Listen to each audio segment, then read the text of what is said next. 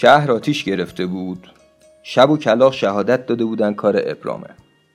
ابرامم می‌گفت به ولا دست خودم نبود. دیشب داشتم تو بلوار تردد می‌کردم. گریم گرفت اشکام ریخ زمین گر گرفت تا سر خیابون رفت. پیچید راست. دومی میدون مستقیم زبونه کشید تا خاطراتم. شما گریت می‌گیره اشک نمیریزی جناب قاضی. قاضی گفت دهنت سرویس ابرام. یعنی به عقل جنم نمی‌رسید از آب آتیش بسازه. فکر کردی دفتره هرچی صنعت ادبیه بریزی توش با تشبیه و مبالغه با متناقض نما رنگ بپاشی به واقعیت. همه خندیدن. ابرام رو کرد به قاضی گفت پروستات بگیره هر کی دروغ میگه های قاضی. شما خودت شب و کلاق و برداشتی و بودی شاهد ما حرفی زدیم. مگه کلیله و دمنه است؟ اگه راست میگی ماهو بیار. خیابونا رو بیار. منو نشون داد گفت اصلا اینها این خود شاهد. بگو دیگه. قاضی روشو کرد به من گفت بگو.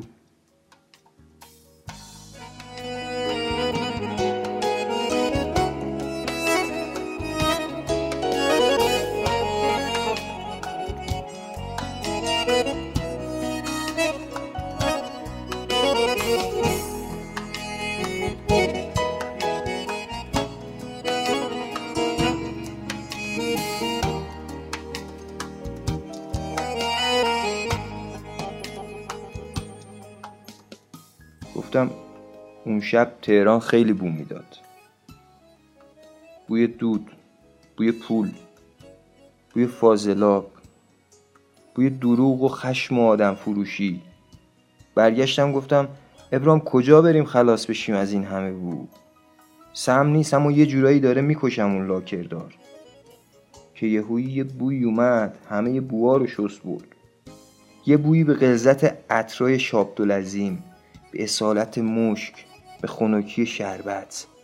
یه بویی از بلوار سر وسال دم گل فروشی تو پیاده رو از باد دامنش پیچید تو هوا معتدلمون کرد. ابرام گفت چی میگی بریم خلاص شیم؟ ببین با این اوصاف مگه میشه این شهر دل کند؟ گفتم چرا نمیشه؟ دامنشو بگیر. هر جای دنیا می‌خوای برو. گفت این گل فروشی رو میشه برد؟ اون بچه رو که داره شیشه ماشینا رو پاک می‌کنه چی؟ اون کلا فروشی لالزار نیم ساعت از وقت رفیقام. عطر مادرم. میشه برد؟ همش که دامن نیست. اینجا بوی بد زیاد میاد. اما نه ما کلاقیم عادت داریم. نه که شبیم نمیبینیمشون همینجوری که داشت حرف می‌زد یه نم از چشماش افتاد زمین آتیش شد خیابون و بوی آسفالت برداشت. فکر کردیم خیالاتی شدیم. صبح گفتن شهر سوخته. داستان این بوده جناب قاضی. قاضی چکشش کوبید رو میز.